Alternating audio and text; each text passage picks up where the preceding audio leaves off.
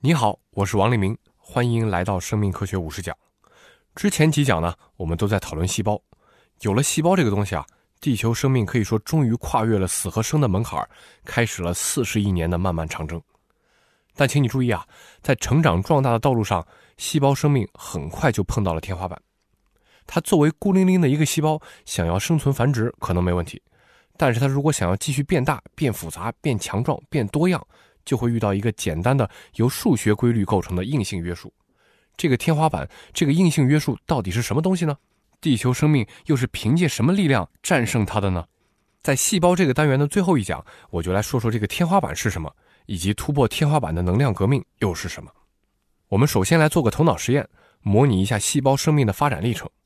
请你想象一下，你自己就是那个诞生在地球海底的第一个细胞。现在你已经知道了。物质、能量和自我复制是生命存在的基本要素，所以呢，你一定会贪婪的从外界吸取能量、吸取物质，然后不停的复制自己，希望啊，如果真的出了什么意外或者环境变化，你总还有些后代可以幸存下来。所以很快呢，在海底的所有适合生存的地方都已经布满了你的子孙后代，地球环境已经开始变得越来越拥挤了。到这个时候，生存竞争自然而然就出现了。达尔文所说的自然选择就开始发挥作用了，活得更好、繁殖能力更强、能够更好的适应环境的那些细胞就会被筛选保留下来。就这样，远古地球上出现了五花八门的单细胞生命，它们大概啊和今天地球上的细菌差不多，尺寸很小，一般呢也就是一个或者几个微米的尺寸。它们安静生活在地球上许许多多黑暗角落里。这样的单一生命形态曾经孤独地统治地球生物圈二十多亿年。那段时间的地球啊，我估计肯定挺无聊。就算有人造个时光机回到那时候，地球表面可能什么生命他都看不到，因为其实啊，生命已经到处存在，但是它们实在太小了，而且啊，一点也不引人注目。这又是为什么呢？这里面最关键的原因呢，可能是细胞生命的成长和繁盛存在一个由数学原理构成的天花板。我前面讲过啊，地球生命的祖先们获得能量的方式是利用 ATP 合成酶。简单来说呢，生产能量货币 ATP 的过程是这个样子的。首先呢，它需要一个物理屏障，像水坝挡住水流一样，形成离子浓度差。在最早的细胞生命体内呢，这个水坝其实就是它的细胞膜。然后呢，ATP 合成酶嵌在细胞膜上面，就像是水坝上面的水力发电机。氢离子穿过细胞膜，从高浓度向低浓度流动，穿过 ATP 合成酶上面的小孔，就可以制造能量货币 ATP 了。那你想想看，在这种情况下，怎么能让细胞制造更多能量呢？首先，它一定和 ATP 合成酶的数量成正比，也就是说啊，它会和细胞膜的表面积成正比。如果我们把细胞理解成一个球，那细胞膜的面积呢，就和细胞的半径的平方成正比，因为表面积的计算公式是四乘以派乘以半径的平方嘛。所以啊，细胞制造能量的能力呢，就和细胞的半径的平方成正比。细胞越大，细胞生产能量的能力就越强。哎，说到这儿，你可能恍然大悟啊！想要更多能量，只要细胞不断变大就好了嘛。细胞越大，制造的能量越多，它能做的事儿就越多，就更有生存优势。可是你要知道啊，随着细胞变大，细胞的能量消耗也在飞快增大。而更遗憾的是呢，能量消耗的增长速度比能量生产的提高速度还要更快。这又是为什么呢？简单来说啊，细胞内部消耗能量的地方很多。我们甚至可以说啊，细胞内部每一个生物化学反应，它都需要能量驱动。而你要知道啊，细胞里面的物质数量，还有它化学反应的数量，是随着细胞的体积同步增大的。而体积的计算公式呢，是三分之四乘以派再乘以半径的三次方。也就是说啊，细胞对能量的需求与细胞半径的三次方成正比。所以你看啊，能量生产和细胞半径的平方成正比，而能量消耗呢，则和细胞半径的立方成正比。细胞半径增大一倍，能量生产呢会变成原来的四倍，但是能量消耗会变成原来的八倍，这明显就入不敷出了嘛。如果你被这些数学计算搞晕了也没关系，我们的结论啊其实很简单：随着细胞越来越大，细胞的能量供应会赶不上消耗，所以呢，细胞不能无限扩大。这个就是最早的细胞生命面临的成长天花板。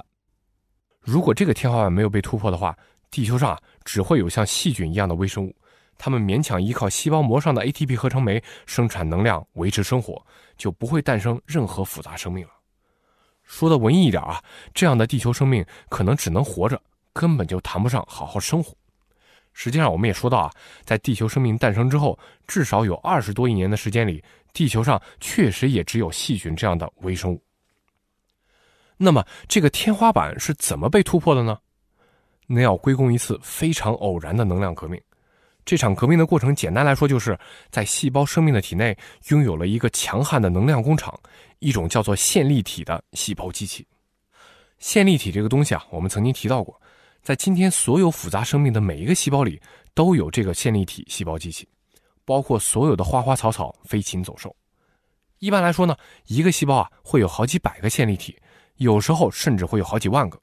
在电子显微镜下面呢，线粒体看起来像一个手撕面包，里面层层叠叠的都是褶皱，这些褶皱啊都是类似细胞膜那样的结构。上面分布着大量的 ATP 合成酶，结合上面的讨论，你就能想象啊，线粒体的出现极大的增加了 ATP 合成酶的数量，因为现在有更多的面积可以容纳它们了。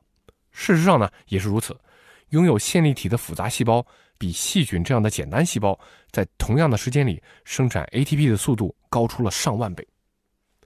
这样一来啊，细胞生命的成长天花板就被捅破了。捅破之后呢，就带来了两个自然的结果。第一个结果是，拥有线粒体的细胞就可以长得更大了。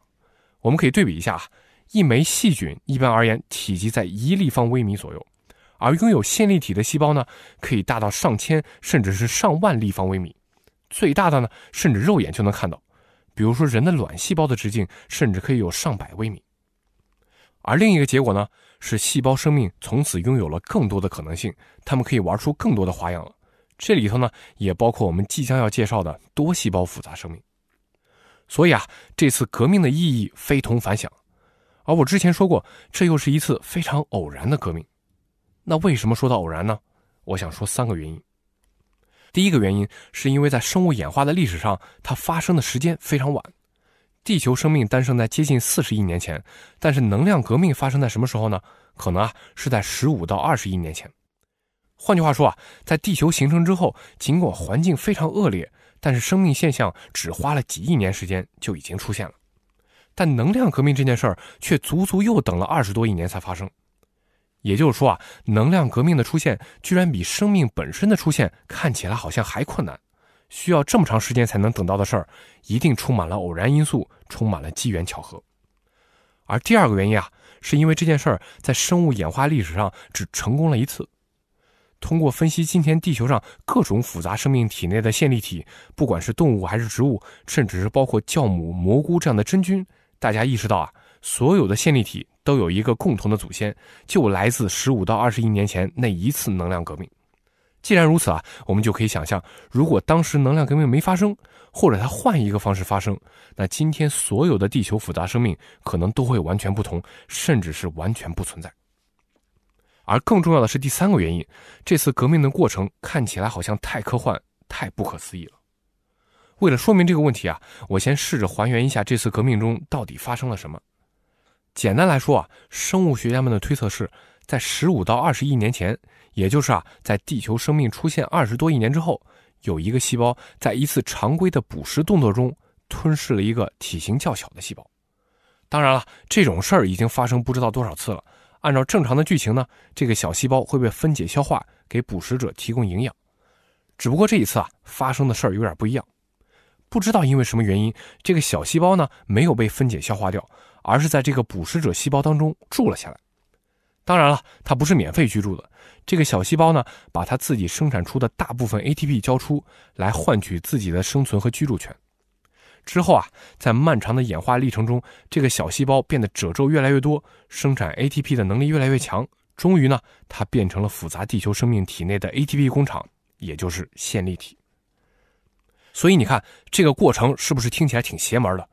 换句话说啊，我们人体每一个细胞里都生活着一堆寄生虫，而且是已经住了好几十亿年，对我们的生存至关重要的寄生虫。是他们帮助我们突破了能量的约束，让人体细胞发展出更丰富多彩的功能。哎，你可能会问啊，这听起来有点道理，但你怎么知道它就是按照上面你说的这个剧本发生的呢？这个剧本听起来好像有点太玄乎了，你有什么证据吗？我必须得说啊，至少到今天，我们还没办法在实验室里模拟这个吞噬和寄生的过程。但是确实有很多强有力的证据来支持它。比如说啊，在细胞内部其实有很多细胞机器，但是线粒体这种机器呢，和别的所有机器都不太一样，它居然还拥有自己的一套遗传物质。而且呢，在细胞自我复制的时候，线粒体也会自我复制，然后一分为二进入后代细胞内。再比如说啊，线粒体会自己生产自己需要的一些蛋白质，并不完全依赖细胞本身的蛋白质生产机器。